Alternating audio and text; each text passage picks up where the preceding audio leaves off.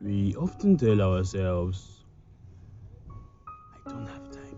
If only I had an added 24 hours, I would get this done. If only I had.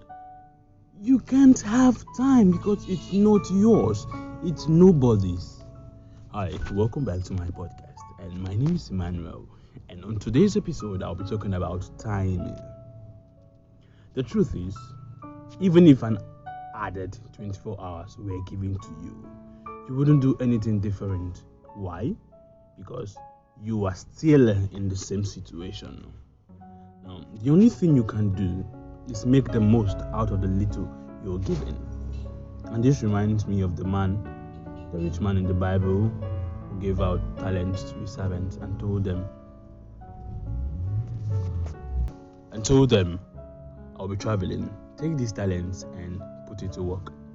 Each of them did, except for the last one. When his master came back, his master asked him, Where is my talent I gave to you? He said, Master, I know you are a man who likes to reap where he has not sown.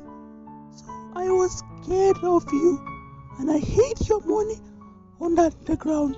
Here is your money. The master was so angry and said to him, You stupid servant, if you know I am a man who reap where I have not sown, at least you would have taken my money to the bank and I would have had an interest by now. Then the master said, To he who has more will much be given. To whom who has little, even the little he has will be taken away. So, this is what I will leave you with today.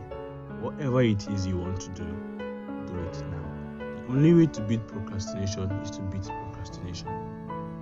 There's no time for anything. Time is time. It's not owned by anybody. But how you use it is what makes you different. At every point of your time, at every point of your life, at every day, every hour, every second, every minute, every millisecond, every single one of them, always make a decision make it fruitful, to make it worthwhile. Be happy and live in the moment. Cheers, and I'll see you guys next week.